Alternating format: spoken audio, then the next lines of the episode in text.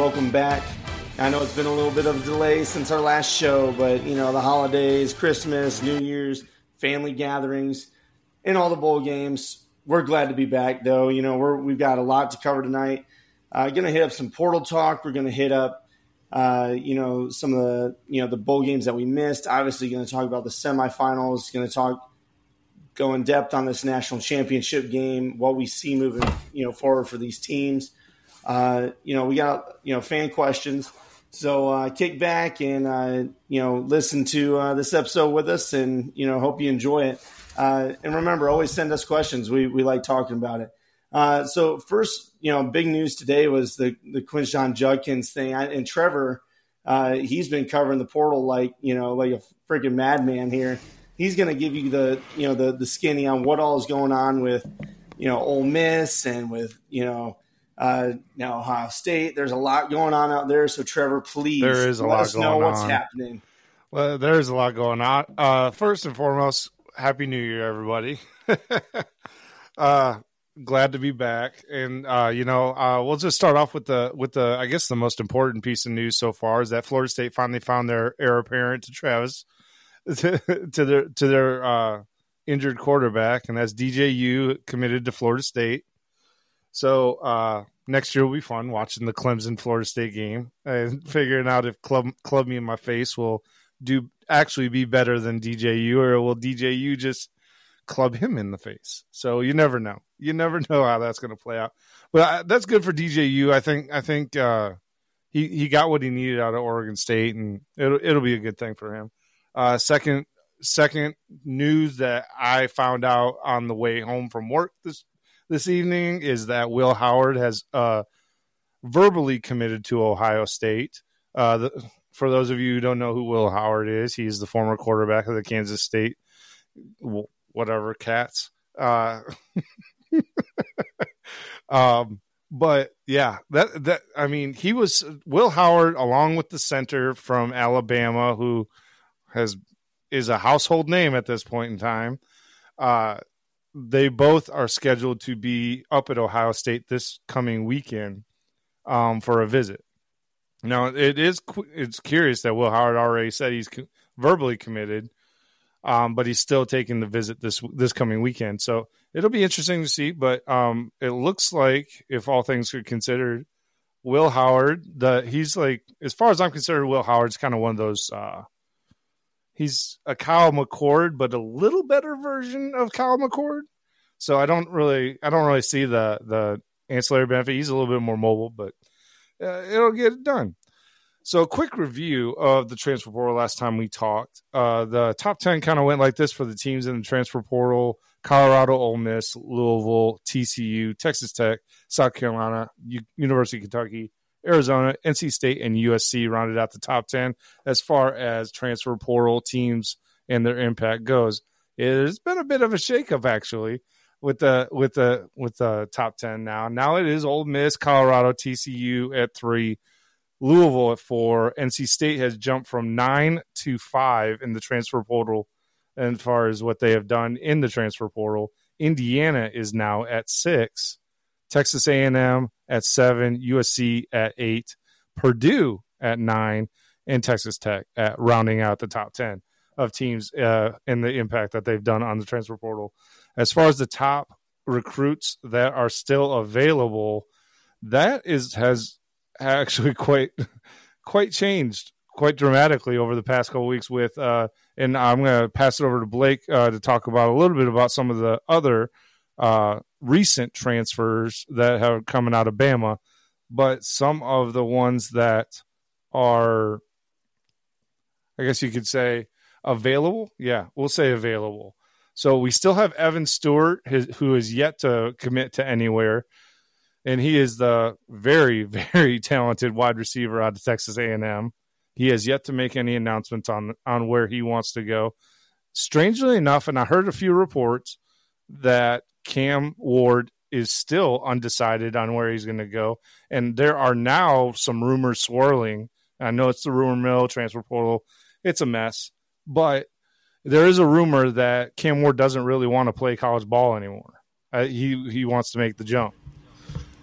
So I, I mean, I guess it kind of makes sense since he's been very close close to the chest on where he wants to go or what he wants to do. He basically made an outrageous uh, request from the OSU uh, people uh, asking for like two or three million in NIL deals and stuff like that. So, uh, and OSU laughed him out of the room. Like they're like, no, that's that's that's not gonna that's not gonna fly with us. So, it'll be interesting to see if he lands in the college world or if he we just randomly see him on the draft board one one one afternoon.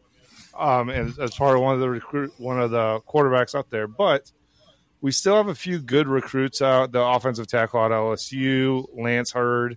Uh, let's see, uh, AJ Harris out of Georgia, the cornerback, very pretty talented kid. Um, he's he's still out there. Let's see that, and then we have we still have Malachi Nelson, who is probably the I would say the best quarterback available as of right now. I don't really know much about him. Kaidon Salter also is still available out of Liberty. He has entered the transfer portal. as well.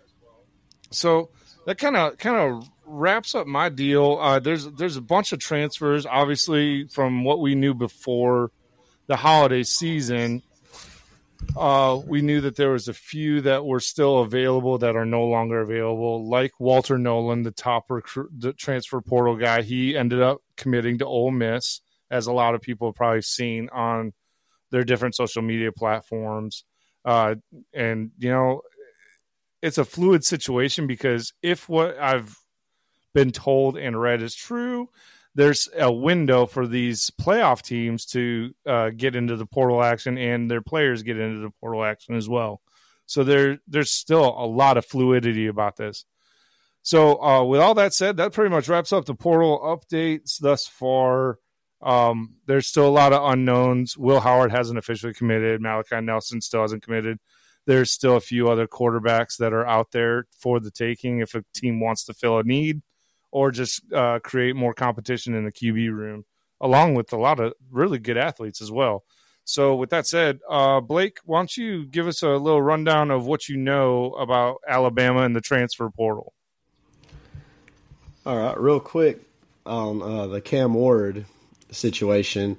What I had read was he was in talks with Miami and that he was going to commit to Miami if there was a, a wide receiver. I was trying to find the guy's name, uh, Jeremiah Smith. He was going to commit to Miami if Jeremiah Smith transferred or uh, selected Miami over Ohio State. And what I had read on Twitter the other day was he even contacted Jeremiah Smith himself and could not convince him to go to Miami. And he is supposedly declared for the draft because of that, according to his agent. But I haven't seen anything official about that other than just his agent stating that. But rolling on into Alabama, after the Michigan game, there is a five day period where the playoff teams, or the New Year's Six teams, they can enter the transfer portal. And Bama got hit pretty hard, but majority of the players that are leaving, I don't think we're going to make a huge impact. Anyways, the only ones I personally hated to see go was Eli Holstein and uh, Malik Benson. The rest of them, I, like Shazz Preston. I wish he could have stayed and got more playing time, but we're so deep at receiver. I can understand a lot of the receivers leaving. But there's one player in particular that I know all of Bama Nation is happy to see go. And he looks like he belongs to the state of Iowa. And his name is Seth McLaughlin. And he's probably the worst center to ever play college football. And we'll touch on him, or I will touch on him when we hit the Bama game later. But I know a lot of Bama Nation is happy to see his ass leaving Tuscaloosa, and I hope he takes his entire family with him.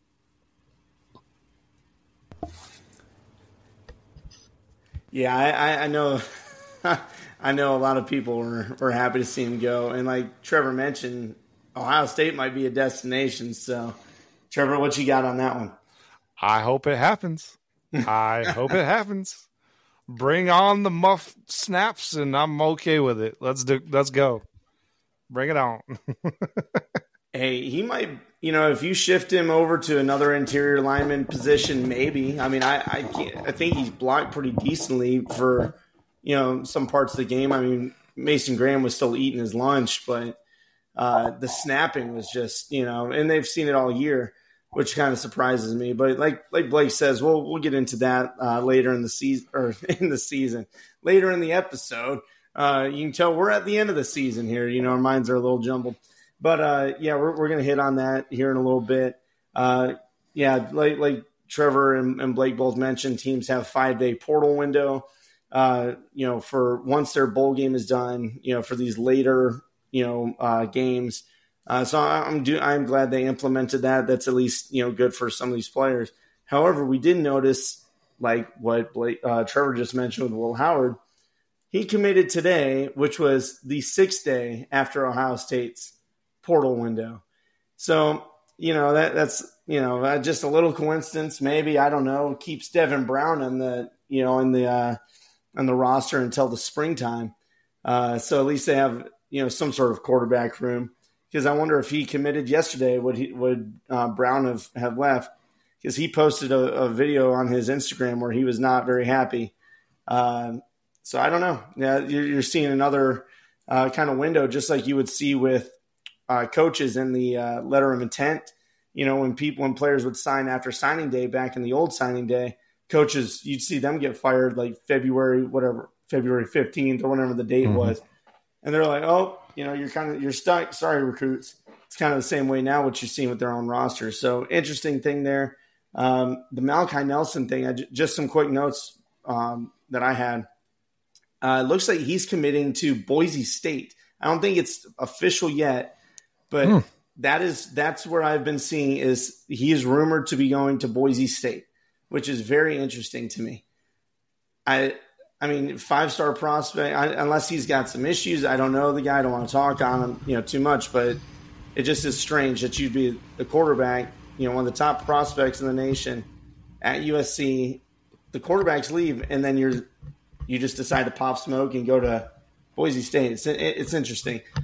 Uh, unless they're USC is really happy with Miller Moss's performance against uh, Louisville, I, I, have no idea. It, it's it's a very strange one. Um, TAMU, you picked up a really good defensive end from uh, Purdue. Uh, he was a leading sacker, I believe, in the Big Ten. And then, of course, the the Judkins thing from Ole Miss, you know, today dropping. Uh, really interesting. Uh, you know, apparently there's rumors that he was a cancer in the in the locker room. There, you know, uh, even the coaches and uh, some players were were uh, what's it called retweeting him and uh, subtweeting him. There you go. I almost forgot. It's been a while. Uh, but yeah, it's just interesting takes, man. This portal's wild. It's hot. And, uh, you know, like Bama's, you know, guys are finally jumping in. And I'm sure once, you know, Michigan and uh, Washington are done, they're, you're going to see some of their players, you know, jump in as well. It's just part of the game now. Uh, guys, anything on, on portal stuff before we go ahead and get on to some of these games that we missed?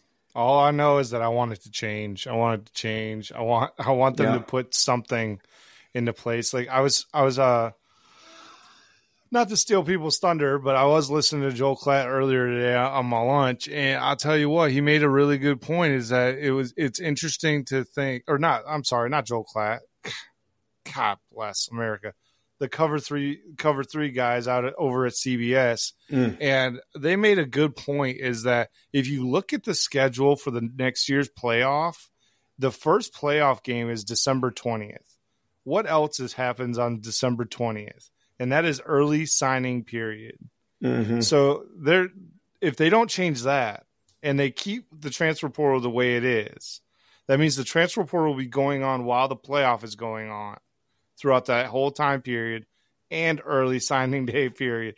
So these coaches are supposed to be pl- preparing for a playoff, trying to get the recruits they want, and get the transfer portal guys that they want as well, all in that same time. I just feel like they that's just not. They've got to change something. Yeah. about the about the latter part of the season schedule. Yeah, they, they definitely need to. Some something's got to change. NCAA again, where the hell are you at? What is your actual role in this? Uh, you know, or maybe just get a central you know body to you know work on scheduling and all that. It, something needs to change for sure. Um, Blake, anything else on this before we roll on? I got a point, but I, am going to roll it into the Florida State Georgia game. But the NCAA okay. Needs to do something with the player opt out. There's got to be mm-hmm. something because if you're going to consider, and I, I don't know exactly if players are considered employees at this point or not, but in my eyes, if you're being paid and you're using your name, image, likeness, you're also using that school to promote that. And you should have to play in the game. There is no reason that a team should have 20 to 30 players opting out of a bowl game just because mm-hmm. you're pissed off about a situation. That's still dirty to the fans, that's dirty to the school. And I mean, it, I just think it's bad for the sport. But going into that game, you know, exact, there ain't really much to say about it. It was a slaughter. It was awful so many dirty words are coming to mind right now, and I'm trying not to say them, but it was that bad of a game. I mean, to lose by 60 points, that that's that's sad. It is, and like you said, it's embarrassing to the program. Uh, you know, I know a lot of the fans were trying to shake it off. Oh, we don't give a shit. You know, we don't care. Uh, the the players they they felt wronged. You know, we and I get the sentiments behind you know all of it, but in the end, it still boils down to you just made your entire program look like shit because you wouldn't go and stand up, even though you were wronged. You decided to fold instead of stand up for and, and make a point. Hey, we're we're going up against a team that also could have been in the playoffs. Let's go show what we could have done with Rodemaker at quarterback at full strength. Show them what we got, you know. But they all decided, uh, you know, against it hey, they were they were told, you know, their their players didn't matter. Only one player on the team mattered, so they decided to jump ship. I don't know. I, I I agree with you, Blake. I think it's wrong. You're one. You're getting scholarship money. You're making NIL money. You're you know. I know they may not be called employees yet, but they. I mean, you're you're being given things from this university. I, I agree. I think you should have to to play and. Uh, I, I know you mentioned Blake that there's rumors that you know coaches were talking about you know maybe implementing a rule that if you take NIL money or you know something you have to pay back that last year of the NIL that you claim from that school if you opt out of the bowl game or something. One uh, of the things I had seen was, and I don't remember which coach it was, but there were several coaches that he had mentioned. It might have been Kirby Smart, but I, I can't say for sure. But he had mentioned something about, in his eyes, if a player takes NIL money and they choose to opt out of the bowl game, they should have to pay like 40 to 50% of whatever they earned that year back to the university for not playing in the bowl game, something like that. And hell, I think they should have to pay it all back, you know, because the, the school's expecting you to perform on the field for them. And if, just because you don't feel like doing it, that's not an excuse, especially yeah. when now you have players making upwards of a million dollars. Yeah. There's something else I'd like to uh, maybe say about that is like if that happens, I feel like that these people that are offering these NIL deals because let's be real, they're they're not they're not just oh no problem we're to give you money and no nothing written down on paper. I guarantee you these are to start turning into what what would be like uh like an NFL contract. Like we'll give you X amount of dollars to play here, and then in the fine print you will play every game that FSU plays if mm-hmm. you are healthy to do so. Or like or just FSU as an example, but like whatever. I mean, I feel like that's the natural progression of this thing. Where okay, you guys want to give up? No, that's not how. That's not why we paid you the money to come here. That's not why we're paying you the money. We're paying you money to put a face to our pro our stuff and you and you to play for this program. So you got to play for the program no matter what your feelings are. Yeah. I, I agree. Something definitely needs to be fixed because there was way too many across the board this year. Uh, again, I, I get you know transferring if your coach leaves or something, you know, for the bowl game, whatever. But just sitting out or declaring for the draft and leaving the rest of your team behind, I I don't like that at all. It doesn't sit well with me. Um, so we briefly talked about you know the Florida State Georgia game. There's really not much else to be said about it. We're going to go down a couple of games, you know that that we missed uh, during you know during the break, and just kind of hit uh, you know the high points. Uh, Georgia Tech had a, a, good game against UCF. I think that's important for that program moving forward. They're on an uptrend. Uh, Duke found a way to beat Troy, even though they had they were down a lot of players too. Lost Riley Leonard. Uh, Air Force, you know, James Madison's obviously lost a lot of players. A lot of them are going to Indiana. They're following their coach. Air Force found a way to get a win there. Uh, Northwestern was one that you know I I really was proud of. Uh, Utah's obviously they've had a pretty solid year, but they've you know they're lackluster at times on offense. Uh, quarterback just couldn't get it going. But this Northwestern team, they they really rebounded, got a bowl win. It's huge for the coach uh, moving into next season with the expanded Big Ten. Get a little momentum there. Uh, Minnesota got a win against Bowling Green. I know it's Bowling Green, but Minnesota was five and seven. Uh, Kansas a good win against UM, UNLV big one that really shocked me was the Louisville game. Uh, USC came in there and spanked their ass. I mean, they were without uh, Jawhar Jordan, uh, their their main you know point scorer. So yeah, that that hurts, but still, you got walked in the second quarter. Uh, so good for USC. They're still in trouble, in my opinion, moving into next year with the losses on the portal. They're losing wide receivers left and right. Uh, quarterbacks, you know, obviously, like I said, this Miller Moss, he had a really good game. Can he do it next year against Big Ten defenses? that remains to be seen. You know, we'll see. I don't want to get old, uh, old takes exposed on this one. Um, Oklahoma State went in and beat Texas A&M. Should have followed uh, Trevor's lead there. I, I picked uh, TAMU for one last ride, and uh, yeah, they they failed it again. Uh, Virginia Tech, good one against Tulane. West Virginia beat North Carolina. That one was expected. You know, North Carolina again, lots of opt outs it changes the dichotomy of these games. Where if it was a regular season, I'd say North Carolina, no doubt. Uh, Virginia Tech, you know, probably wouldn't beat Tulane in the regular season. But these things are changing now. So the bowl games are different. And one more thing about it, you know, people say, oh, they don't matter. The games don't matter. Uh, it's just an exhibition.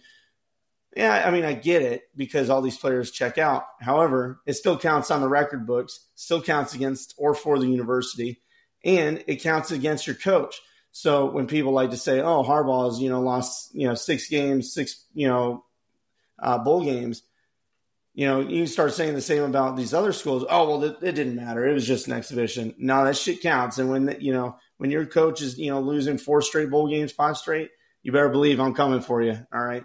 Uh, not that it really matters, but either way, Arizona got a hell of a win against Oklahoma. You know, I know Oklahoma, you know, was out without their quarterback still. Uh, their their new quarterback coming in, uh, Jackson Arnold. He's uh, he's the future of that program. Had three picks. Uh, you know, Arizona and Fifita, they're looking for all the momentum going into next year in the new Big Twelve. I'm really excited about that program. I think we all are. Uh, Kansas State got a good one against NC State. I really was not expecting that. Uh, but hey, their new quarterback came in. He had a pretty solid game. Giddens played. Uh, I thought he was leaving, uh, but he had 151 yards. Really good game from him. Rutgers got a good one against Miami. Mizzou, uh, Ohio State.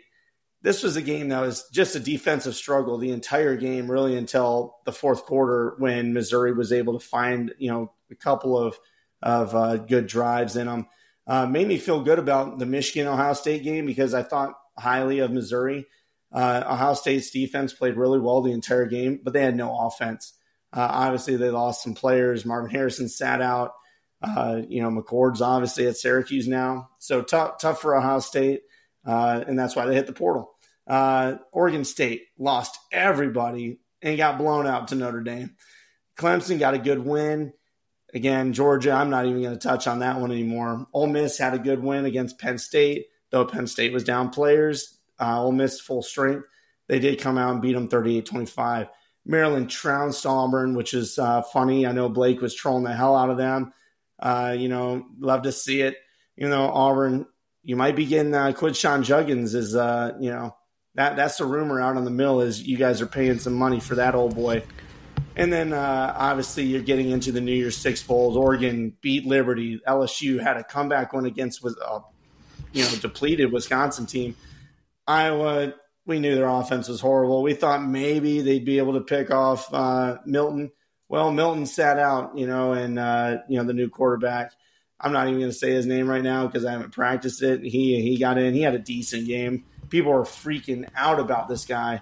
I was, just about to say that. Like everyone's losing their mind about Nico Lamaleva. Lamaleva. You better believe it. Whether that's how you pronounce it or not, that's how it's going to be said until otherwise. We're just going to call him the llama. The uh, llama. He, he it was it wasn't the a volunteer llama. But I mean, against a solid you know defense or whatever. I don't know. And then obviously we're going to get into the uh, semifinal games here in a minute. Uh, any any games of those that that we mentioned, boys? Anything stick out to you or that you watched and you were impressed with, or just you know you're like, uh, ugly game, don't care. I mean, Ole Miss looked good, but against the depleted Penn State defense, every other game was just kind of, you know, not a bad game to watch. Like the LSU game was a fun game to watch, but yeah, nothing was impressive to me really. I don't guess. I mean, Noah Fifita. Mm-hmm. I will say Arizona yeah. looked really uh, good. Yeah. Look, and the the one game that I'm gonna to to everyone uh, this guy's horn and this team's horn is because Missouri. Congratulations on beating a darn near full strength Ohio State team, minus one receiver and minus their starting quarterback. It doesn't. It's not their fault that their other quarterbacks keep getting hurt. Because mm-hmm. everybody said, "Oh, that quarterback's the next coming." Well, he couldn't move the football. Like the offense was not moving at all. Yeah, and I, I've heard so many people just say, "Oh, well, Ohio State lost this and that." I don't give a shit. They're this elite program. They should be able to trot out another quarterback just fine and still have the same offensive line, a couple different wide receivers. You're fine. That goes. That speaks all the way to coaching and what the actual atmosphere is. And the same, and I would say the same atmosphere, I would say, for Florida State. It speaks volumes on how they are coached and how that team was put together. That you cannot man up and play just one last time for your school. It tells you everything that they have zero pride in the school and it was all about them this entire season. Same thing for Ohio State. They're all pouty, pouty faced and don't want to show up against a very good Missouri team that the defense showed up. Ohio State's defense showed up. Apparently, the offense forgot they had a game. Mm-hmm. Like, I'm just like, I don't, whatever. It is what it is. I don't like seeing teams getting pa- getting passes because players decided to do what's best for them. You still have to play the game. You still have to prepare. There was um, uh, I can't think of the team. God dang it! It was a it was a Power Five team, and the coach instead of preparing for the bowl game, went out recruiting and left mm. the assistant coaches to recruit, uh, put the game plan together. And the game plan looked like shit. He just went like it was Auburn. It was Auburn's head coach. went. That's what it was. It was Auburn's head coach who went on a recruiting trail and left his assistants to do the game plan, and it obviously was a disaster. He's probably in an alley with a hooker with Judkins trying to get him to come to Auburn. He'll fit right in in Auburn. Yeah, well, throwing blows saying, I, in the middle of the yeah, game. Just, I, I don't like, especially this time of year. I do not like it, allowing co- coaches usually don't get a pass if their team doesn't really show up. The few of these coaches are getting a pass, like Ryan Day and uh, Auburn's head coach, whoever his name is. He'll be gone next year anyway. like. like, I mean, I don't give passes. Oh, yeah, you have a responsibility. Yeah, and also funny funny thing about bowl season is that's when if the the team doesn't really show up, uh, apparently that's when uh, the head coaches t- try try and look for uh, a scapegoat, and that's what Mack Mack Brown did. In case anyone uh, didn't uh, didn't hear, uh, he got rid of Gene Chizik, his defensive coordinator. Yeah. Um, so that's usually the first time that your head's on the chopping block. Yeah, I mean, really a lackluster season again for for UNC. They had they had shining moments, and then they fell apart. You know, at some point, Mack Brown's got to probably get moving on. Uh, uh, I I don't know what else to say about them. You've got all the all the potential in the world to to you know be up there in the top of the ACC, and uh, they just can't they can't do it. I feel like I feel like the boosters and the whole North Carolina program are perfectly okay with being mediocre. Yeah. It's because, been a while. I mean, a season like the two seasons like this with a quarterback that's supposedly uh, top ten talent, and you can't put together a double digit season, double digit win season, like, and and he doesn't seem to be be on the hot seat right now. And my only question is why he's done two done this two years in a row or yeah, I mean, pretty much ever since the past couple years. I mean, he had uh, what? who's the other quarterback that was at North Carolina Trubisky. before? There you go, Yeah. Trubisky. Mitchell Trubisky. He had him too. Didn't do nothing. Not very Yeah. impressive at all. I feel like Mack Brown's paying the NFL coaches to draft these guys high, make them look good. Anything's possible nowadays, man. You never know. Um, yeah, I, I, I echo what you guys are saying. I, I definitely get it. You know, it's it's a culture thing. Uh, like you said, you don't see Ole Miss players sitting against Penn State. Why is why is Penn State's players sitting? Uh, or you know, declaring for the draft. I get it. You're great enough to go to the draft. Play one more. These are huge games, and they do matter because again, they count for your program. Uh, again, it's it's the uh, you know just just the way the the generation is. Everything's about you and about me. But I guarantee you, you start telling them, "Hey, we're going to take your fi- your money, you know, that you earned here. You know, we're to you know do something." You know, they're you're to start seeing these players start sitting back in on these games. Uh, I think Bl- Blake mentioned. Wisconsin LSU was a hell of a game. That one, that one was really fun to watch. Uh, Tanner Mordecai played really well.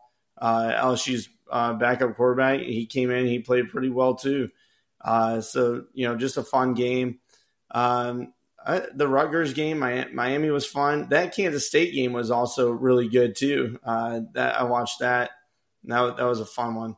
Uh, so if nothing else, boys, I I reckon we'll we'll go ahead and get in these semis games if uh, if you guys don't have anything. Nah, I'm good. I mean, uh, a lot of the New Year's Six games kind of came out the way we thought. I, I thought Iowa would would have shown a little bit, showed up a little bit more, Yeah, but uh, no, they didn't. And Tennessee, they made Tennessee look real good. yeah. De- defensively, they did you know they did all right, but again, your your offense keeps giving them field position, and I mean, I, I swear, Iowa's there. There's got to be somebody other than you know who they're trotting out at quarterback, but I don't know. Just it's embarrassing for Iowa, and honestly, I don't know how Brian Ferentz still or Kirk Ferentz still has a job. I know he's been there a long time, but uh, Jesus, I dude. venture to say it has something to do with his contract. They don't want to pay the buyout clauses. They're waiting Yeah, on his just- ass to be up there in that building where everybody can turn around and wave at him. Hey, you're fired. You're fired. I mean, he's been there what thirty years, like God, I- forever. like seriously, I don't remember a time when Iowa did, wasn't coached by him. and, And no I natties. No Yeah. natty, nothing. Nothing. Is, I mean, they've yeah. Ten Speaking of speaking of programs that are perfectly okay with being mediocre, I give you Iowa. Yep. Iowa. We should have nuked Iowa long ago. Maybe not. I don't know. Well, that's an inside joke. Uh, yeah, either way, we're going to get on to the. Actually, before we do move on, Oh, no, we like corn too much to nuke it. Either way, well, at least I do. Uh, yeah. All right. So we're going to. Anyway, we're going to You talk just go about. in the strangest directions. I swear. Hey man, listen. I, I get squirrels on a Next thing bicycle you know, next thing you know, we're going to talk about the Iowa dairy products. I do like milk as well. It's you know dairy is good. Um, let's talk real Uh. quick about our bowl records. They are not. atrocious. They are not great. Let's not. I'm You good. know, again with bowl season, every, all these players out tonight, it makes it really gosh darn hard to to pick. But we we did our darndest. Uh, and let's just say it wasn't great. I finished off uh, 22 and 20. Um, Blake and Trevor actually tied at 24 and 18 apiece. So this is going to come down to the national championship game. And obviously, we'll make our picks uh, here at the end of the show. Uh, but I am keeping track. All right. Well, we're, we're going to see. I, it might cause somebody to pick somebody they don't want to just to get a dub. I, I don't know. If we end in time, I, I don't know how that's going to work. We'll have to figure something out on that one uh, at a later time, of course. Well, boys, let's go ahead and, and hit these uh, these semifinal games. Uh, anybody want to lead off, or you you want me to give the rundown? Well, which one do you want to start with? Let's let's go with the Washington game. Just, uh, I, I think everybody knows the Rose Bowl was the you know just insane game, very tight, and, and so was the Sugar Bowl. But all eyes were on Pasadena. Uh, so if you guys want, let's let's go off with the Texas and Washington game. Yeah, let's go reverse and, order. And, Start and with the in. latest first and go to the best. Sounds next.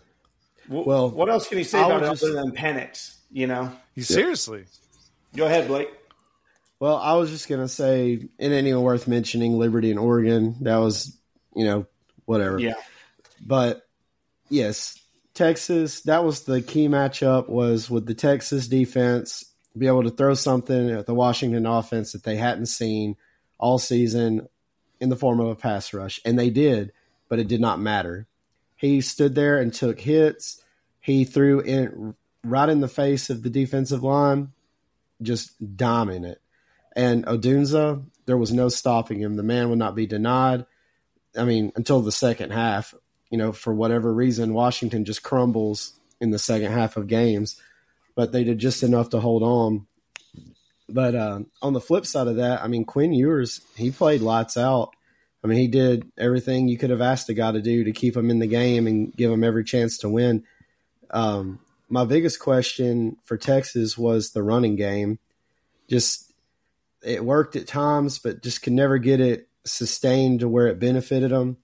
Washington's defense, they stepped up and did exactly what they needed to do to keep Texas out of the end zone. And it was a great game to watch. It was hard for me to watch because I was so mad and my hands hurt from slamming walls after the Bama game, but you know, I choked it down and watched it.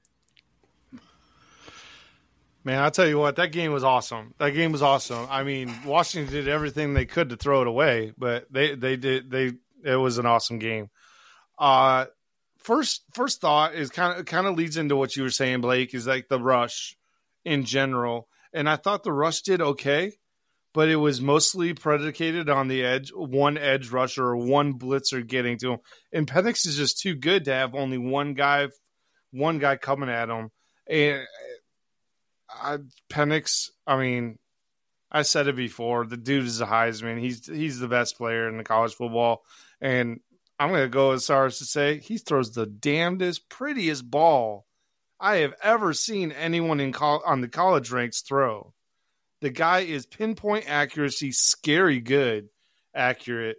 Um, and he is the single most reason why they they won. Um, him and Odunze are ridiculous, and Texas. I went into that game thinking Texas was really going to be a problem, and as soon as I saw that they started to abandon the run game and give up on it and just start throwing it and try and go tit for tat with Washington, I knew right then and there that they were not going to, that there's no way they're going to win.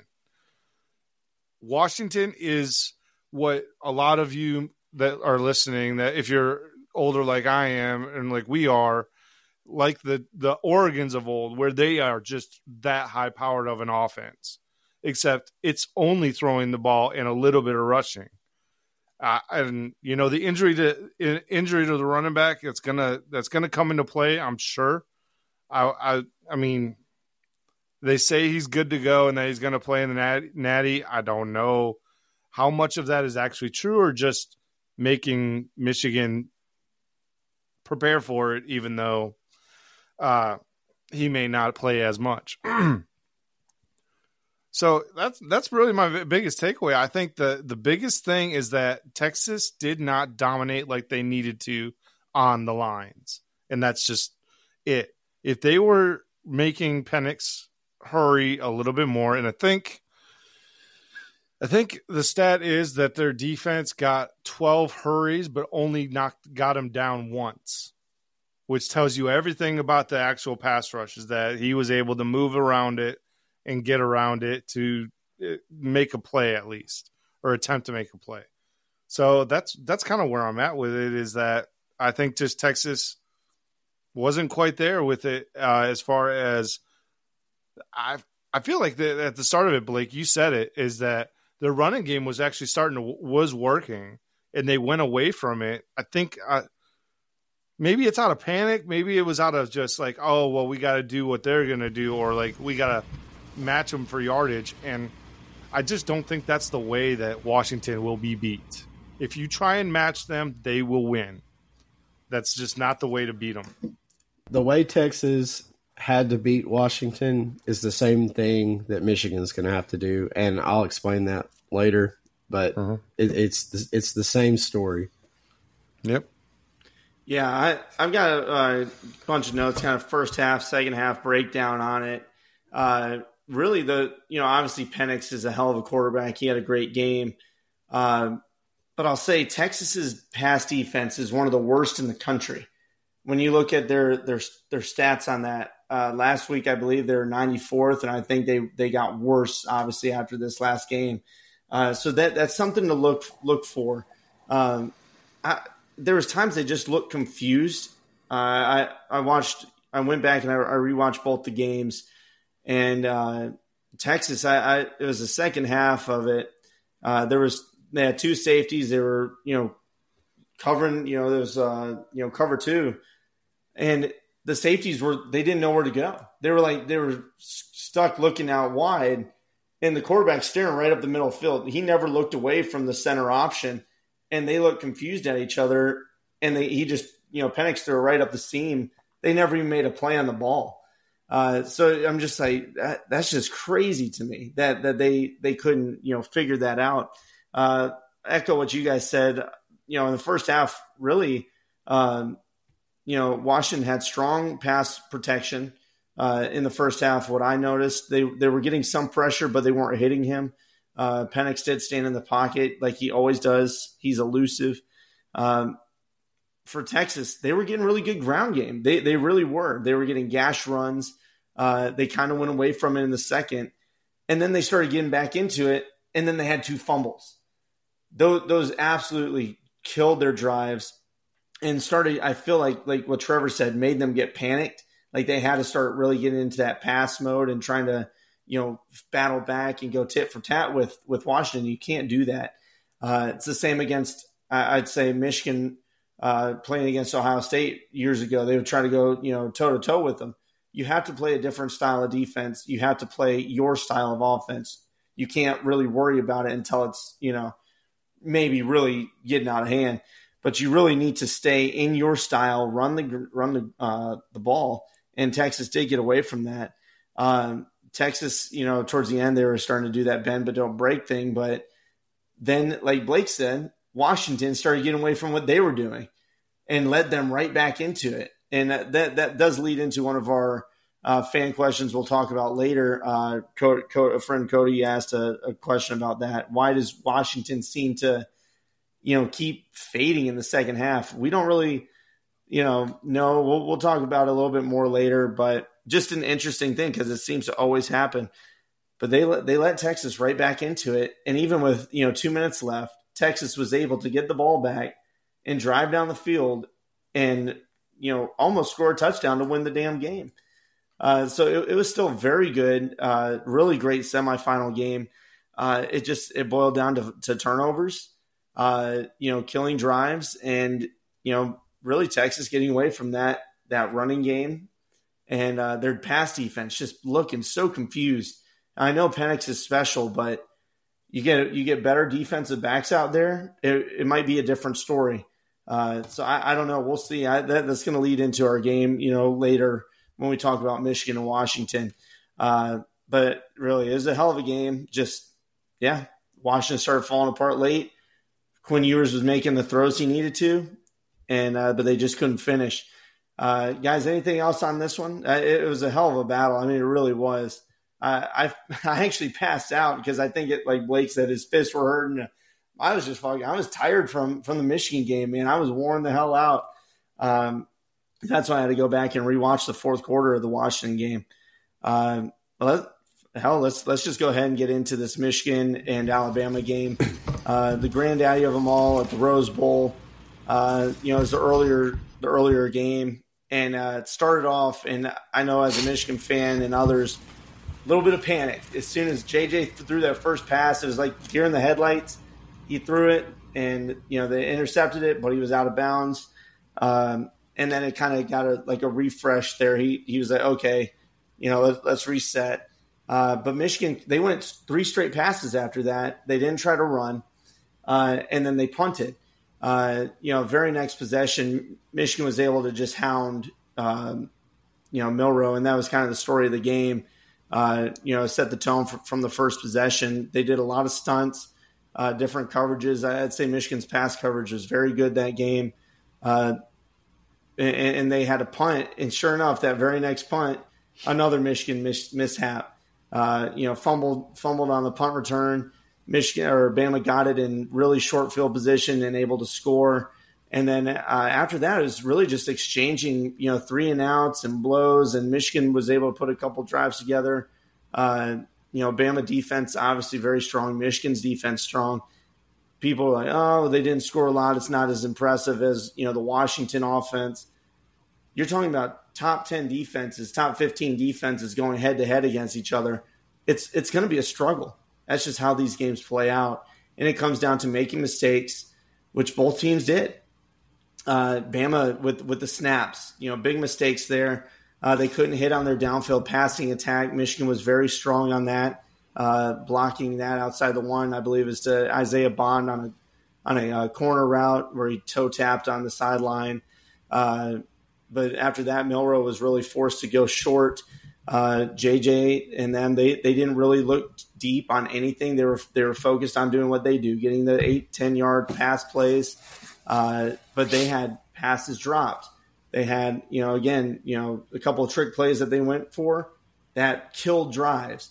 So it was just a real, you know, battle of defense and, and miscues. And uh, eventually, you know, it goes to overtime after a really great drive by Michigan.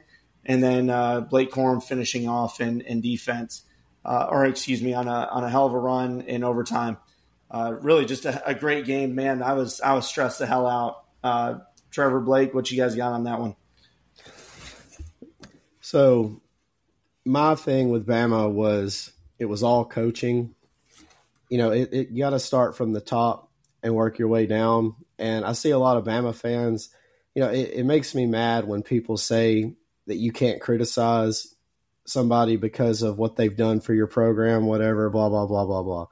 Well, the bottom line is is I see a lot of Bama fans blaming Tommy Rees, which you know I do too. He made some horrible uh, play calling decisions that I just don't understand, and I'll just start with that. So when you come out on your first drive and you're sacked like that, and then you come out on your second drive and you're sacked again, and then your third drive and you're sacked again, and you continue to try to force a quarterback that has less than two to three seconds to, to make a decision to try to stand in the pocket, there something should have changed. And that's on Saban. He wears a headset on the sideline just like every other coach does. He hears the calls that come in and he he never did anything. We did that through the whole first half without making a change. Well then we finally make a change in the second half when we started we brought in Justice Haynes um, and Jam Miller one of our issues was Roydell Williams and Jason McClellan were missing a lot of blocks when they stayed back to try to help Milroe in the pocket. And so we made the change to Justice Haynes, Jam Miller. They're they're not as big as McClellan, but they're bigger than Roydell. And it helped a lot. We was able to start moving the football, but it's like we would cross midfield and then all of a sudden he'd throw three straight passes and we punt. And I just didn't I didn't understand the decisions. And uh, uh, Brendan, your brother had texted me at one point during the game uh, when it was four or five minutes left in the game and Bama was driving And he was like, Well, I guess it's over. And I was like, I don't think, or I think you're underestimating the ability of our offense to fuck up, which they did. Uh, the game, just my opinion, it should, the ball should have never seen the air again with four minutes left. We were moving it, averaging six yards a carry there on that drive. We cross midfield, get into field goal range, and throw three straight passes for one yard. When you had Justice Haynes and Jam averaging six yards a carry. Michigan was struggling to stop that. You know, that the at the very least, that field goal should have been kicked with less than a minute on the clock.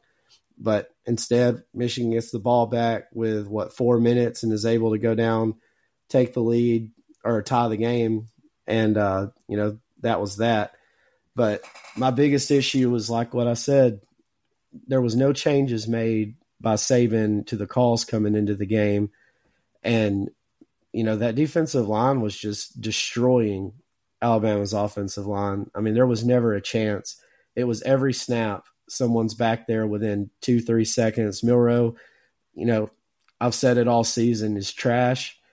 He's decent at times. He's a fast quarterback, but he's not going to be that guy. And I'm not blaming him for the loss, but he's just not that guy that is going to stand in the pocket and pick a defense apart like they want him to be. And they need to realize that he could be a great quarterback if they would use him to his abilities, which they did some in the second half. And we had success, but then went away from it. And it's just one of those games that leaves you standing there like, what the hell? You had every opportunity to go away with a W, and instead you're watching the other team go away with it because no attempt was made to make any changes. And it sucks, but I'm glad for y'all. And I know y'all are happy you know, your brother told me he's never been alive to see Michigan win a national championship. So here's his chance. I was. It still wasn't that great because we split it with Nebraska. So like whatever. I don't. No, we, it's that's still a counted title. Only only casuals say it's a split. Yeah. It, well, I, yeah, yeah. But anyway, look, I simply didn't ever think that I would live to see the day that any Michigan coach, regardless of who he is, would sit there and outcoach arguably the best coach to ever coach in college football. And he straight up did. He got out coached. The coaching staff on the Michigan side outcoached all of the Alabama coaching on the other side it was very impressive to me to watch the game and the way the defense against the offense was going to play because I had confidence that Michigan would be able to score probably enough points. I wasn't exactly sure on how they would play Milroe and the defense and, and how the defense would play Milroe. And I was pleasantly surprised. I loved the way they did it. I love the way that they collectively collapse the pocket to where even Milroe all season long, you'd see it when the edge rushers come on, he just bolts up the middle. Mm-hmm. It, it's like it was the one it was the one move that you could almost count on. If you were going to put pressure on him, he was going to take up off the middle because there was not very much middle line discipline uh, with the tackles that he has played against. And that's exactly what Michigan did. It's like they collectively moved in all at one time at at the same exact time whether they were doing stunts or blitzes or something everybody was coming at the correct angles to just collapse that pocket and i don't blame milroe because that defense i say that defense that front line is better than georgia 100% better than georgia with the way they're coached and the way they attack that line because they made the Alabama offensive line look really bad, and I don't think they are as as bad as advertised. I think that Michigan is just that good on D line and their linebackers. Like I'm not taking anything away from Alabama at all because I think Alabama had the running game, had me nervous about the running game, and that that's 100% the way it I thought it was going to go and it didn't, which I'm very happy it didn't. But just some some quick stats here is like when you have a defensive line that has 12 hurries but then has six knockdowns on a quarterback i i venture to say that you're going to be doing okay for the game because at that point you're in, you're in the quarterback's head 12 hurries and six sacks, you're done. Like that quarterback is in his own head. Yeah. Because I even the overtime play where uh, it was a low snap, it was a low snap. It was not a snap in the ground. It like it, it I see a lot of people calling that that that last play was an RPO. And No. uh, personally, I don't agree with that. Just the way everything went, it looked exactly like it was a direct snap to Milroe. In his plan, there was zero hesitation. He didn't look to the swinging Yeah. uh, running back or anything. He just went. It was not an RPO. Saban even said in the post game that Yeah. it was a it was a design quarterback run. I don't know why people. I keep seeing that meme though that you're talking Yeah. about showing the play where if he had a threw it to the run, no, it was designed for that. And sure, the snap may have messed the timing up, but it wouldn't have mattered. I don't think because they that linebacker was still coming around the edge there. Yep. There was And, people uh, in position. Yeah. But like about the offensive line though, that has been Bama's downfall all season. You know, it we have been especially on that left side, Kadyn Proctor. He's he's a true freshman and he's really struggled this season. But we made such improvement from the second half of the Tennessee game.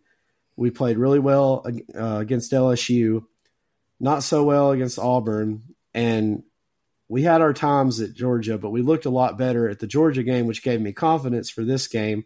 But then this looked like the offensive line against Texas and South Florida again. And that's 100% on the coaching staff. There's no reason that with a month to prepare in, in at this point in the season, the end of the season, that we should have those kinds of mistakes from players that have been playing all season long. That is 100% on Nick Saban. And people may not like to hear that. I'm not calling for the guy's job or anything, but at the end of the day, you have to hold people accountable. And Saban's the head coach, and there's nothing wrong with criticizing a poor coaching job because that he says that's the best team that he's most proud of. Well, not me. Uh, this is not the best team. Did they improve from the Texas game? Sure, but every week it was something. We struggled and just barely got by every game. Not to say that we wasn't a good team, because when we meshed, look at how they played against LSU. You know, but I mean, not the greatest defense to compare to, but it showed that the team can come together and play well. They did it against Georgia as well. They did it in the fourth quarter against Auburn. So they showed that they have the, the capability to do it. But this game, there was never life except for right after halftime when they had those three or four drives where the running game was really working and the offensive line was starting to gain some confidence. But just real quick on Seth McLaughlin, just in the Michigan game, he had 13 snaps below the knee, four over the quarterback's shoulders, and then we had two dropped snaps because of the he snapped it before uh, Jalen was ready for it. But then I seen a thing on Twitter, and I haven't been able to vet it yet, but I, I believe it to be true because you know I've, I've seen it all season. But he had on the season McLaughlin 67 low snaps, and we had nine miscues where it resulted in a fumble or a turnover. And at in the Division One level, there is no reason for any center to be doing that playing Division One football. Yeah. And that that's one that makes me wonder like what what is behind him that could not have jumped in to to be a center at the University of Alabama with how well they recruit. You know, that's that's just shocking to me. and that goes back to coaching. In Yeah. my my eyes, that's something Saban should have looked at. That when someone does that consistently, you know, one game, three games, I can understand. Sure, you're still learning the ropes, getting ready, you know, but by game seven and you're still doing it, and then game ten and you're still doing it, and now here you are in the playoffs and you're doing it. Put his ass on the bench. There is nothing that could have been worse we were already getting sacked. We're already not having time to throw the football. We're already fumbling snaps. What could have went worse? Yeah. Yeah, and you know, again, this whole game was really a story of mistakes from both sides. You know, like you said, the the, the messed up snaps, um, you know, the fumble, the missed kick, the missed extra point for Michigan. I, I feel like when I went back and watched it again, Michigan had a lot of opportunity in the first to extend their lead, but they just couldn't. They couldn't finish, and they they really went away from the ground game a couple of times, just like what Texas did, uh, which I thought was strange because uh, Corum was really getting good chunks, especially out on on the perimeter. Uh, you know, in in some of the you know the counter actions that we had, uh, kind of went away from that. Third quarter, I when I watched it live, I was really like, oh damn, this game's over because uh, we couldn't get anything going. Watching it again, really both teams they started having good drives, and then Michigan dropped a, a wide open third down pass. Uh, Bama had dropped snaps that killed drives. Uh, you know, it, it, was just really the third quarter was a lot of just back and forth three and outs or or like decent drives that stalled out because the play calling would get just too cute. Uh, you know, especially I, I, thought on the Michigan side, we we tried the flea flicker after the fumble, uh, you know, and that killed our drive, and then we missed a field goal. Uh, so it, it's just certain things like that. You know, Bama had a chance to take a lead, but they couldn't. They couldn't finish. Michigan had chances to to extend the lead. They couldn't finish. So again, that uh, credit to the defenses. You you really have to. I've said it all year. Bama's defense is phenomenal. You know, people might think otherwise based on you know total defensive stats. No, go go watch their defense. They are they are real freaking good defense. Yep, uh, Michigan's sure. in the same. You know, they're they're top top defenses. Uh, so you're it's always going to be a battle. You know, so I, I give props to the defenses. Uh, they did everything they needed to do, try to keep it in that you know twenty point range because these teams are still very strong on offense too. Uh, and, and, I give props to JJ. Uh, he saved the game, I, I, think, with that that backwards pass that Donovan Edwards threw a little bit over his head. He caught it with one hand, spun and chuck it to Roman Wilson. Huge play. You know that could have been a scoop and score defensive touchdown uh, if he didn't catch that. Um, you know, he, he really played well. When I went back and looked at it, you know, I initially thought he was kind of having a rough game. I know the first pass was stupid. He recovered from that. He missed one pass that I saw to Cornelius Johnson, which would have been a good chunk play. Uh, but outside that, he, he quietly had a really good game. Uh, three touchdowns, read read the ball well, uh, had some crucial runs when when Michigan really needed it. Uh, it just just a tough freaking battle against a really strong Bama defense. Michigan found a way to come out on top. Uh, again, miscues from each team could you know killed killed drives, and that that's just part of it. Uh, and I, I, think a lot of that has to do, maybe not, but the rust of it. Uh, you're coming off a month of not playing. You're maybe overthinking things. You're so overanalyzed instead of just being in the groove like you are week to week in the, the conference schedule. Uh, so I, I, don't know. I, people are saying, "Oh, this so you know worst game I've, I've, ever seen Alabama play. It's the worst game you know Michigan's had on offense. You know, special teams.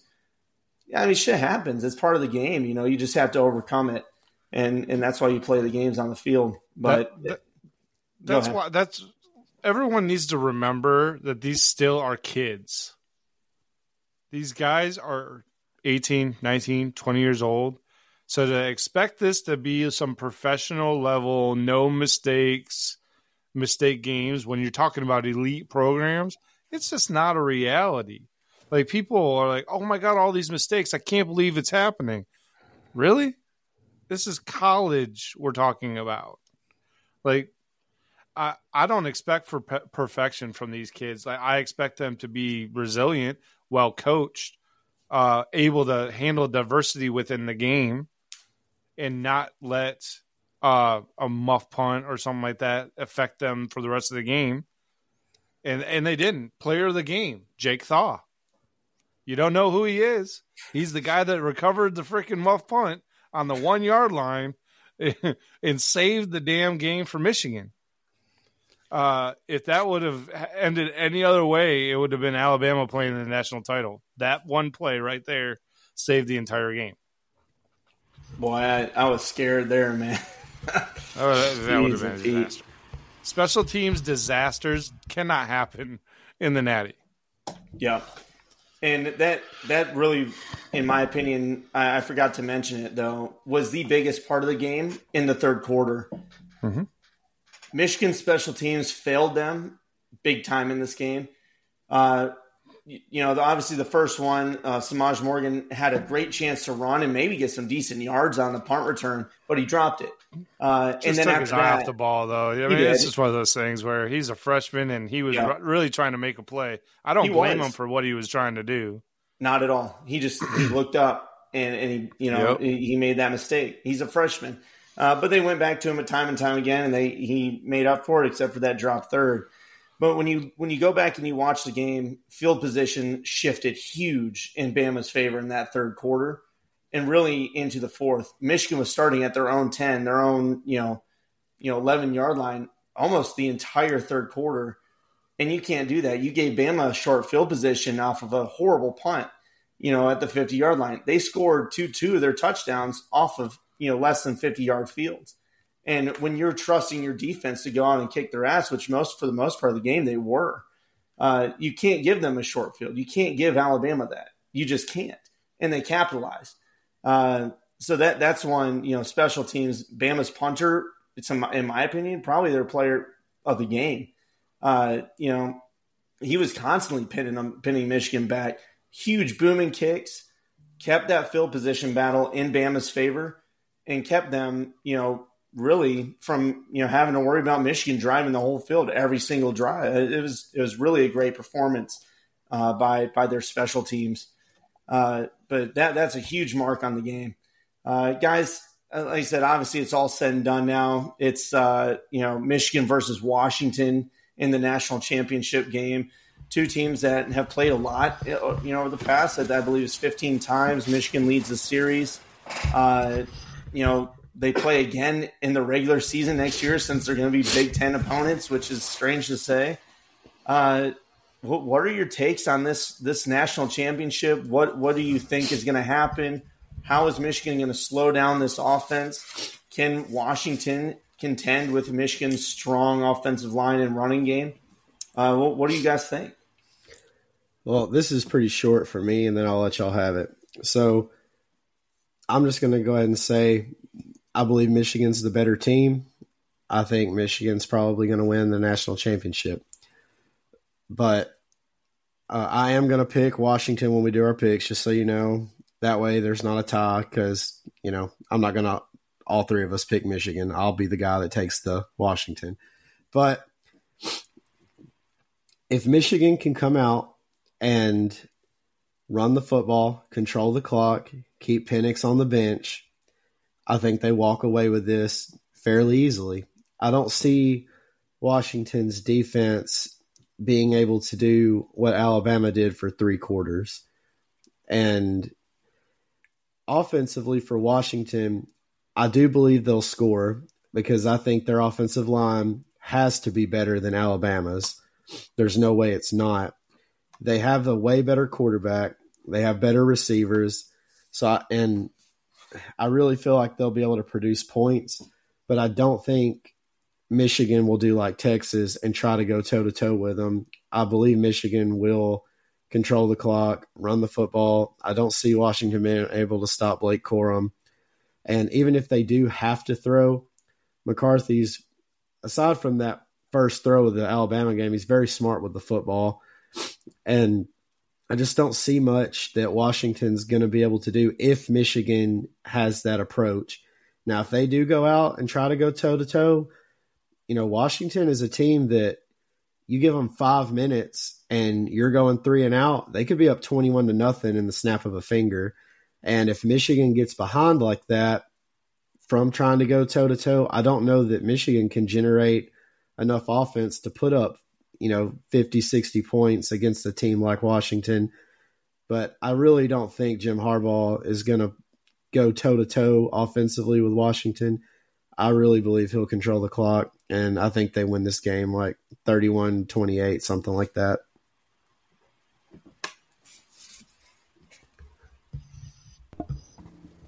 You know, I, I've been thinking about a lot of the, uh, this game, like pretty much past two days,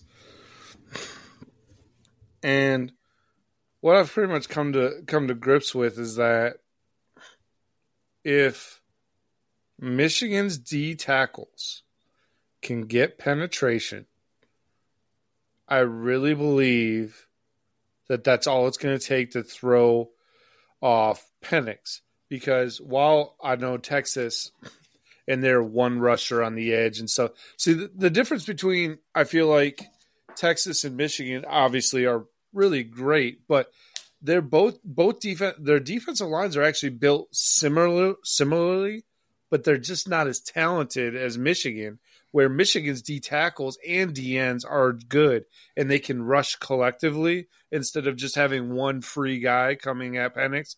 Because Penix he's too good to not have penetration across the line. If you don't get into his face and get into where he's stepping to throw, uh, he's still going to pick you apart. Um, I do think that Michigan's secondary is uh, way better than Texas's, in mm-hmm. my opinion. Uh, funny note, though, is that if Washington does win, they will be the worst defense to win the national title ever. Yeah, I think since the fifties. No, they're ninety-seven total defense. Yeah, I, I, think there hasn't been one outside of. I saved it outside oh, of. Yeah, yeah, like, yeah, yeah. The top seventy or something it's since the nineteen. It's crazy. It's crazy. Uh, Blake, I think the last one to do it was Auburn and Cam Newton. I think. Probably they had a bad defense. Um, but, I was just gonna say. Yeah. Oh, I'm sorry. Go ahead, Trevor. No, no, you're good. Good. Go, go, dude. You're good. No, I was just gonna say um, regarding Washington's offense going up against good secondaries and good defenses. I've said it all season long. Every time they played a team with a good defense and a good secondary, I'm like, okay, this is the one that's going to stop them. This is mm-hmm. the one that's going to stop them. And it's just never happened. And it's like, no matter how good the coverage, no matter how much pressure Penix is under, it could be double coverage, it could be perfect man to man in a threading the needle in a zone. They do it and they find a way to come down with mm-hmm. the football. They have right. two Odunze and I can't remember the other guy's name on Washington. They've got another receiver that's, got, that's solid. They, they got three of them. All three of them are really good. I mean, it. I'm talking the dudes are breathing on the back of their neck and they come down with the football because that ball is just placed where only their guy can get it. And, and, it's incredible what he's able to do. So that's the only edge I give to Washington against Michigan's defense is just I've said it all season. I'm like I thought Oregon State would slow him down. I thought Oregon would slow him down, and, and it just never happened. You know they they find a way to score touchdowns Right? Yeah. yeah, I know they do. They do. They for real do. And you know, the my only argument to that is that yeah, you're right. Penix has torn up even the defenses that were supposed to slow him down. Hundred percent. The only difference in this game, in my eh, the way I'm looking at this, eh, is when you look at Michigan's progression of the way they've changed their defense since before COVID to after COVID there's a stark difference, and it's almost as if.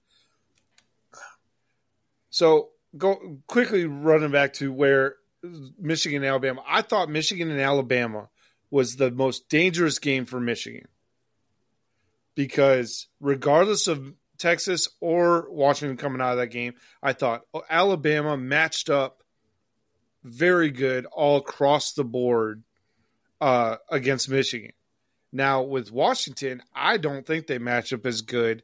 And I think that Michigan's defense is specifically been put together to stop a Washington style offense yes. because there is a team in the Big Ten that runs that type of offense with elite wide receivers, and they are called Ohio State Buckeyes. And they did it the first year that they pulled this off and did this beat the Ohio State. What did Ohio State have? They had CJ Stroud. They had I'm not going to pronounce his name right, but they had they had really three really good res, wide receivers, um, and you know it's it's one of those things where I think Michigan is finally in a position where they can compete with just about anybody because of the style of defense they play is a flexible kind of uh, uh, what's the word chameleon like defense yeah. where it can adjust to the type of game plan that you think. Because, I mean, I mean, granted, Alabama didn't do the game plan that I thought they were going to do, which is utilize the running back by committee and keeping fresh bodies going all all game long at the defensive line, which is what I would have probably done because it's a strength of Alabama's.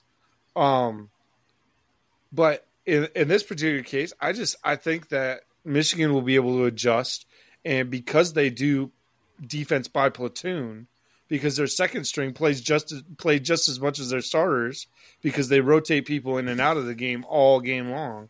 I I just really think that they match up well.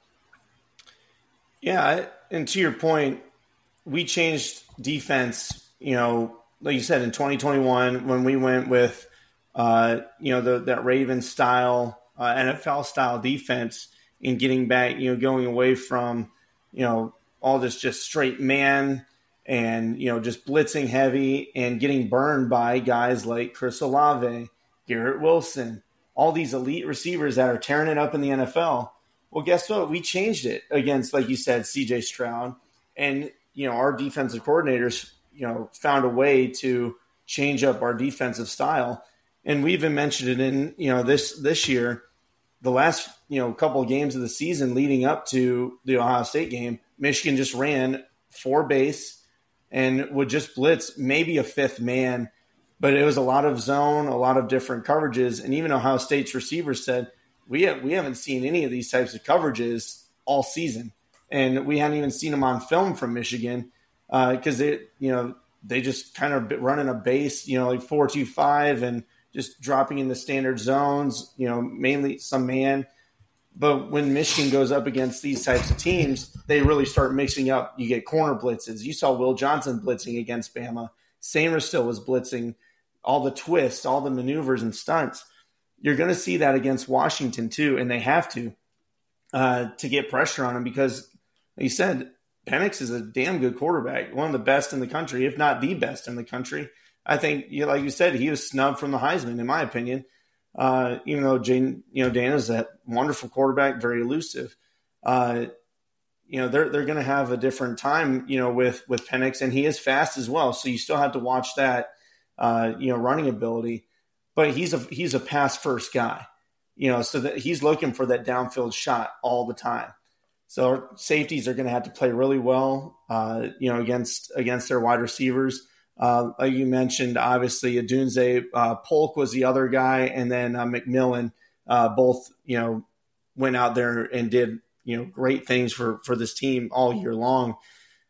Uh, so yeah, it's it's it's going to be interesting to see how Michigan lines up on this one. What type of pressure they're going to bring, uh, what you know, what type of coverages they're gonna they're gonna roll out, but they're going to have to try to confuse Penix and also bring the pressure. but you can't take too much pressure because Penix gets the ball off so damn quick.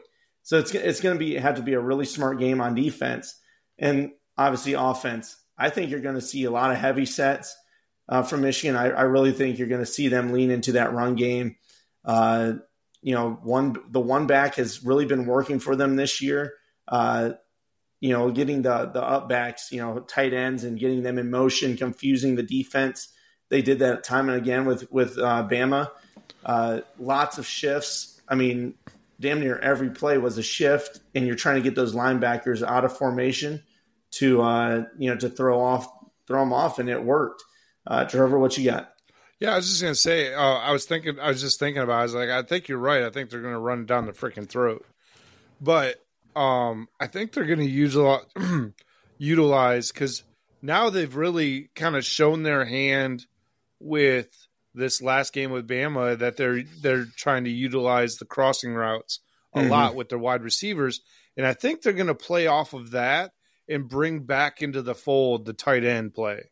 Yeah, in this particular game, they're going to use heavy sets, run, run, run, play action to the either either the Loveland or uh, Bar- Barner, and I think that the tight ends are going to play a bigger role in the Natty than they did in the Alabama game because I think and Blake, you might be able to correct me if I'm wrong, but looking at watching when I watched the game, I feel like that game, Alabama prepared to stop the tight ends of Michigan to make sure that the tight ends weren't the reason that they got beat. Mm-hmm. And I feel uh, just watching the game because they were really not a factor. I think Loveland had one catch. Barner didn't even get a target. I don't think. If he did get a target, I must have missed it. Um, but uh, but yeah, I think that was Alabama's game plan.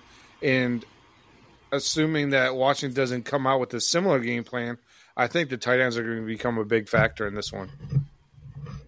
Yeah, I think Bama's game plan was try to make Michigan beat them deep because really up until the fourth quarter, I felt like we had kind of controlled Blake Corum.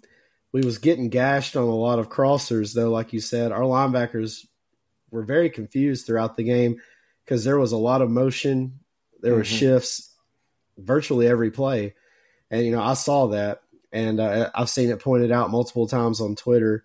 You know, we just got killed with uh, crossers and mesh plays and Mm-hmm. You know, it just killed us all that pre-snap motion. Yeah, and and when you watch it again, they did they would they would linebackers would really cue on the, what the tight ends were doing, which left Corum wide open a couple of times. And Corum, they never pass it to Corum. Michigan is not a, a, screen team. They they don't run mesh with with the running backs ever uh, until this game. They do now. And you're you're looking for you're usually looking for Donovan Edwards to be that receiving threat out of the backfield, and I think that also confused the Bama you know linebackers. Oh, Corum's in. It's either you know passing down, he's blocking, or you know it's going to be a run. They weren't expecting him to go out into the flat a couple times and you know or cut through the line and, and catch a ball. So. Uh, Washington's defense is just going to have to play really smart. They're going to have to watch these. Uh, you know the, the motion and just be prepared for all of that. Uh, and then Washington on offense, Michigan's defense is very good. They're obviously right now the number one ranked defense in the country uh, in total defense. Their their passing defense is very good, uh, but obviously, Mich- or they haven't faced a team like Washington's passing ability. They're going to have to be able to run. They're going to have to. Uh, so I'm curious to see if you know what type of running formations they do. I, I noticed against Texas, Washington did a lot of screens, uh, you know, little flare routes, uh, you know, out to the wide receivers. They'd hit the the wide receiver or the running backs on some some flare routes out of the backfield. I fully uh, expect so, them to do that too. Yeah, in this game. try to try to get side to side on Michigan. Yeah. and see if they can you know get them out on the edge. Uh, it's going to be a battle. It, it really is. But I think Blake's right. I don't think it's going to be as high scoring as you know some people might think. But we did see it last year with Michigan and TCU. They can still score, you know, 48 points in a game. You just can't give them the ball. It's going to come down to mistakes again. Yeah, uh, I think Michigan, Michigan could, could, Yeah, right. Yeah, and I really do think Michigan could hang for a little while if they wanted to try and trade blows. Mm-hmm. I just don't think they want to because yeah. it it puts a lot more questions in the air as far Absolutely. as it, and um another thing is I think the biggest key to this game is going to be possessions or um not possessions. Uh yeah, possessions, yeah. So I think if Michigan can keep Washington to 10 possessions in a game in the game, they win the ball game. I think that will be a thing.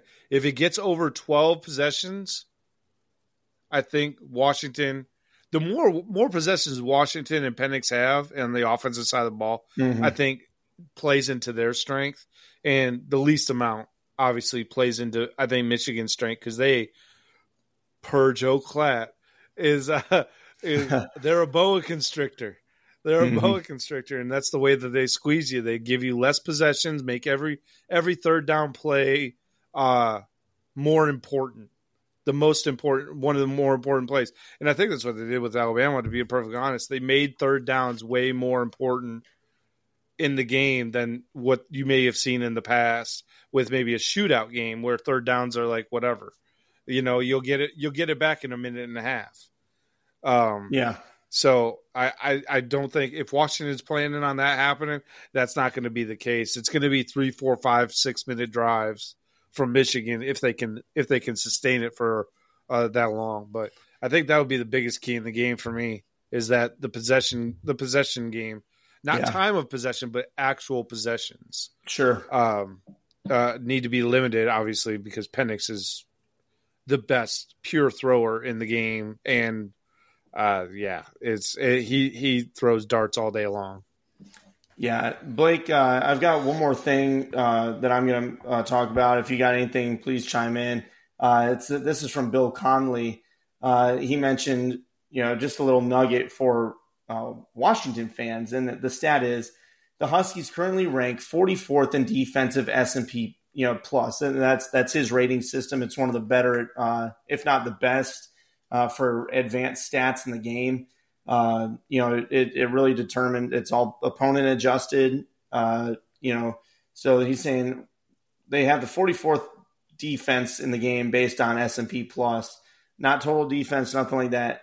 You know, it's all opponent adjusted. The last national champion, and, and this is something that uh, Trevor mentioned earlier. Uh, the last national champion to rank outside of the top 30 on defense was Oklahoma in 1950. Uh, the worst title defense since then was 2010 Auburn with the 27th ranked defense per S&P plus. Uh, and it took Cam Newton to obviously overcome that and, and win the game. Uh, somebody mentioned, well, Michigan ranked 70th in total offense, and they don't have a Cam Newton type player. Uh, they're also 61st in rush offense, whatever. Well, Bill Connelly came out and said this.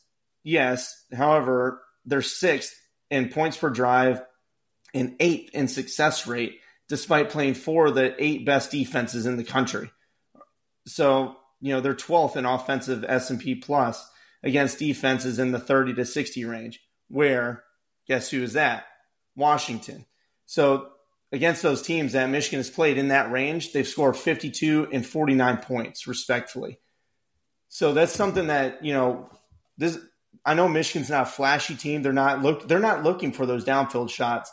They're looking to be the extended drives, kill you with first downs, burn that clock out, and you know try to wrap it up from there. Really minimize possessions, right? And and that's how they win. And that's what yeah. they do. They they constrict you. But I'll say I'll say this though, they're not afraid to. If you're going to give it to them, they will. T- oh, yeah. JJ isn't afraid to take it if you're going to give him the downfield stuff, he'll take it all day long. Yep.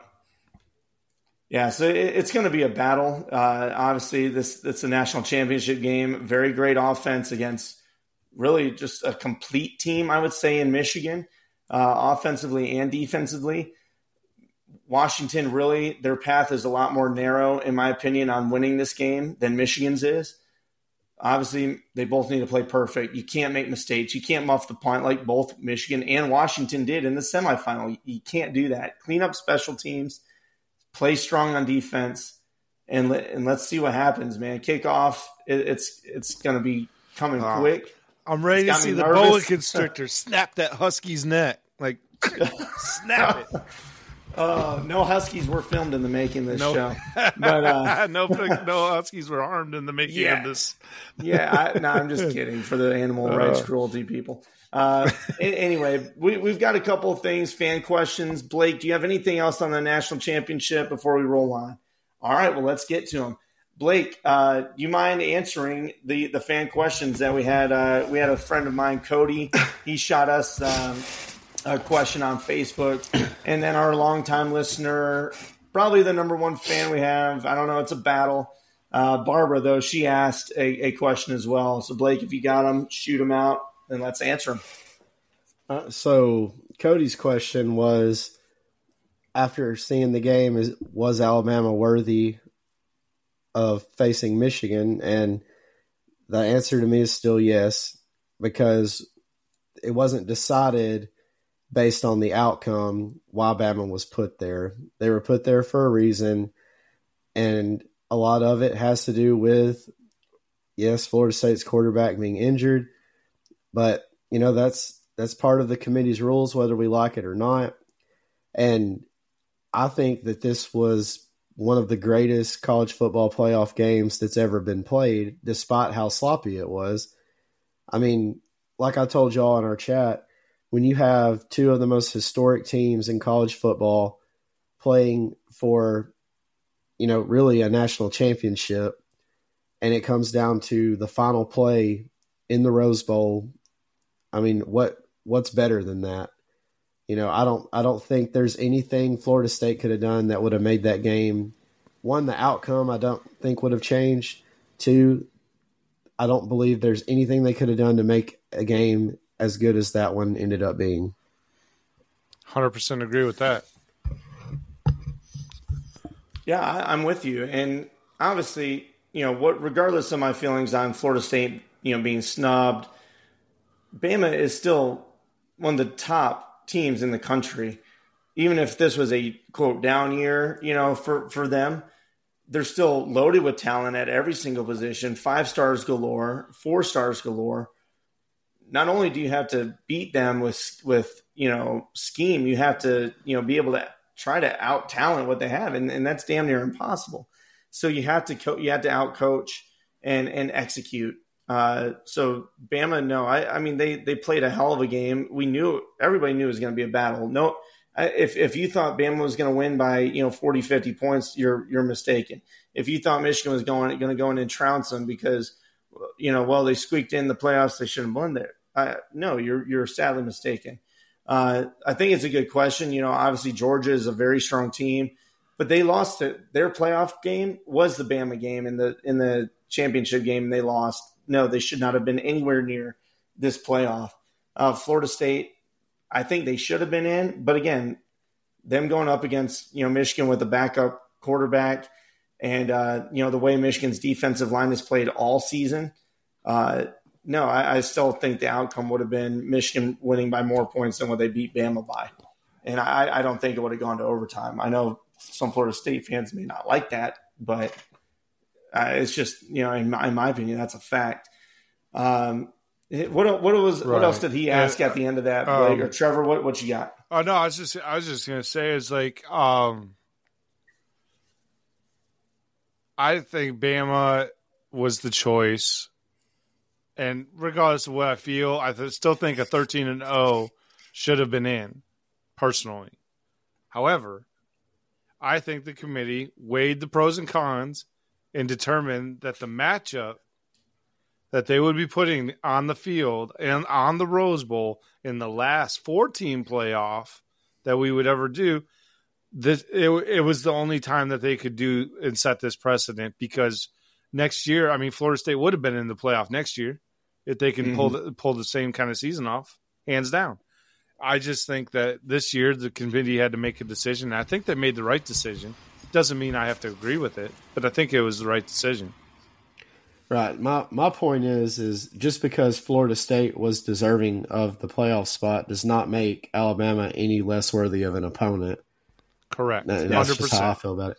Yeah, and 100%. so the second part of his question, and we've really already answered it, was can Michigan's pass rush get there better than Texas? And, you know, I think we hit that pretty good when we talked about it. You know, the answer is yes. I, 100% I think they will yes. get there. They'll get they'll um, get there a whole lot faster too. Uh, one one edge rusher, it's gonna like we said, like I said, I think a couple, both you guys said, it's a collective pass rush. They do it from all different angles, all different sides.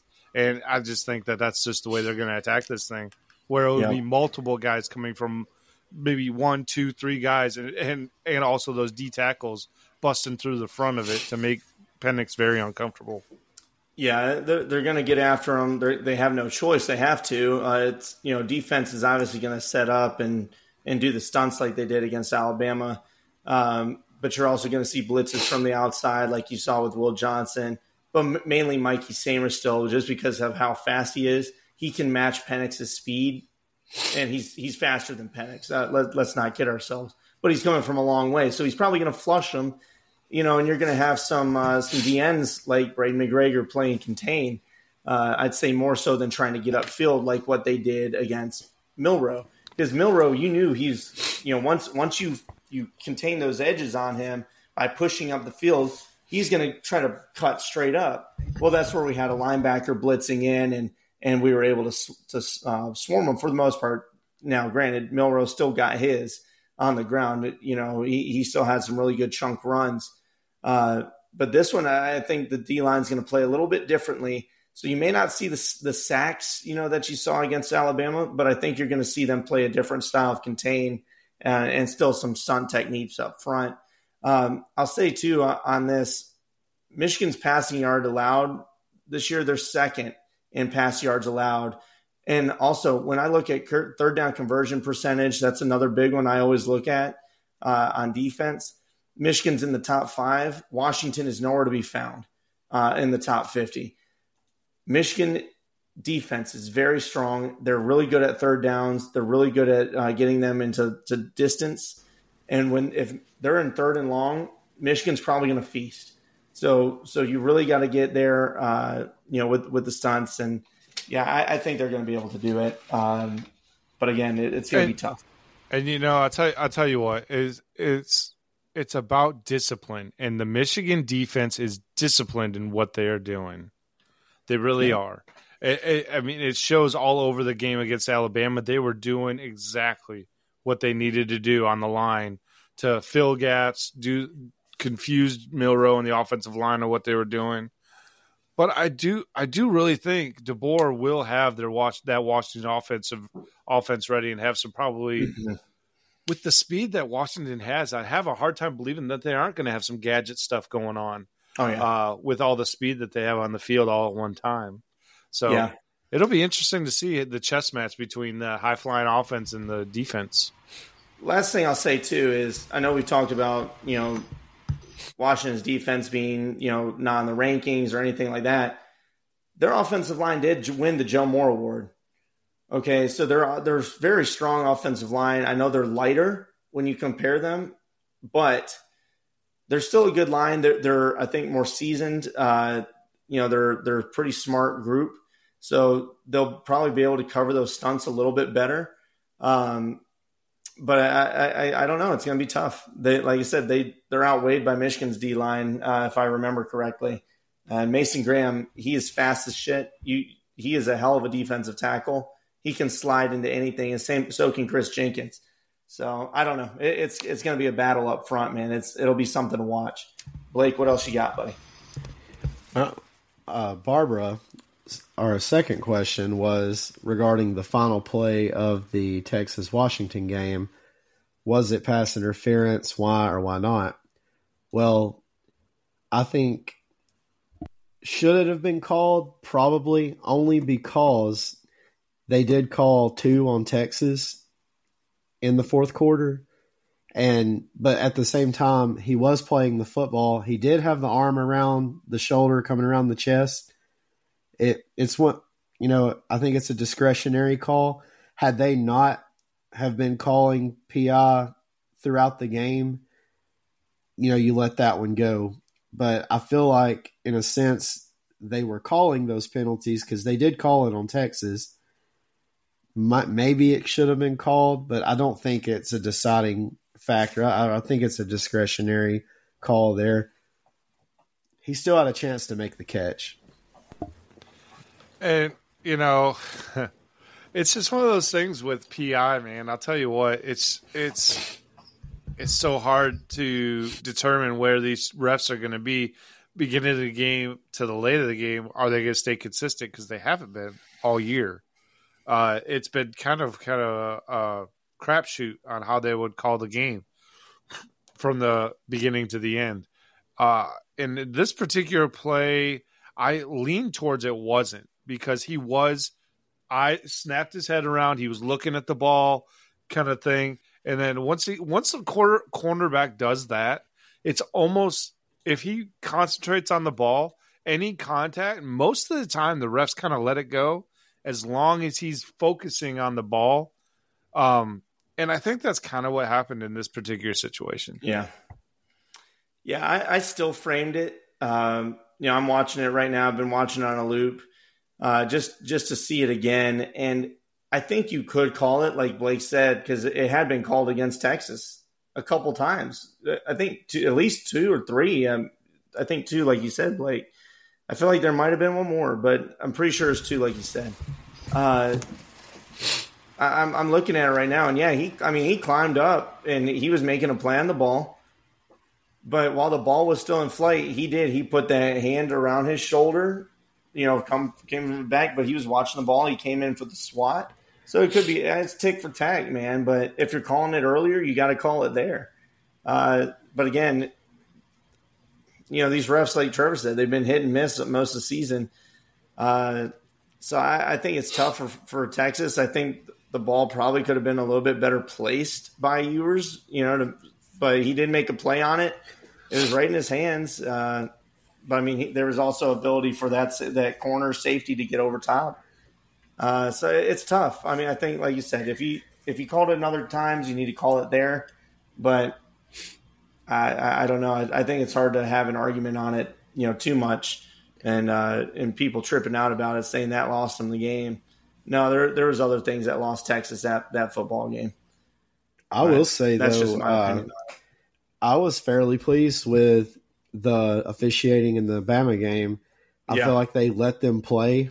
They did. You know, there was there was things that could have been called on both sides, but I w- nothing drastic to me. You know, the the ones that stand out for each would obviously be the hitting the punter and mm-hmm. then Bama slinging.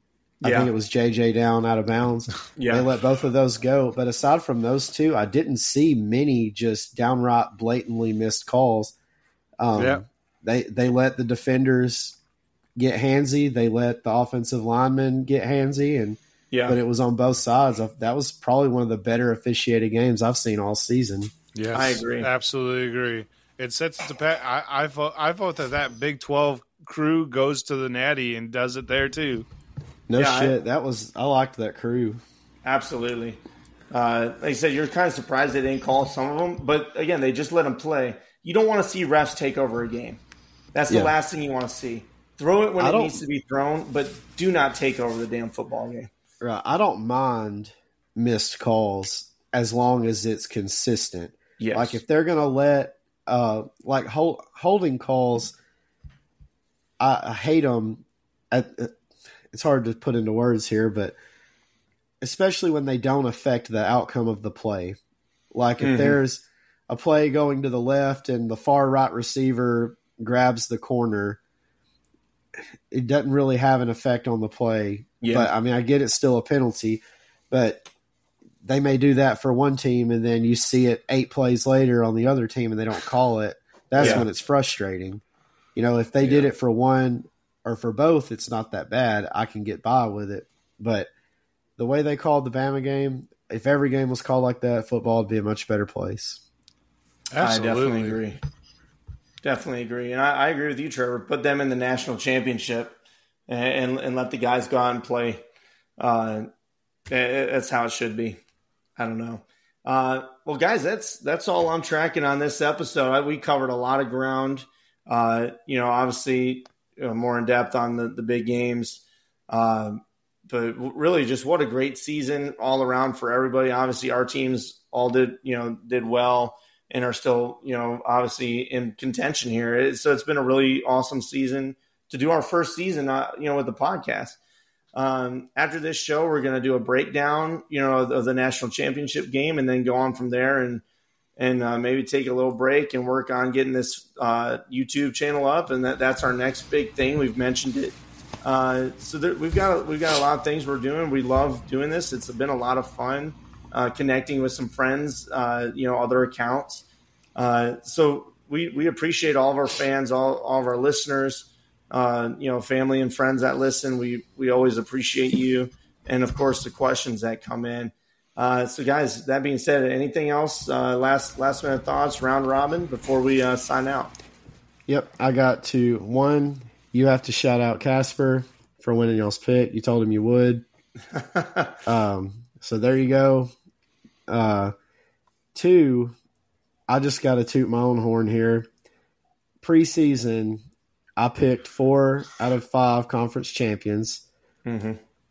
My four conference champions I picked was the final four of the playoff, and I picked Michigan and Washington in the national championship, and I picked Michigan winning the national championship in August.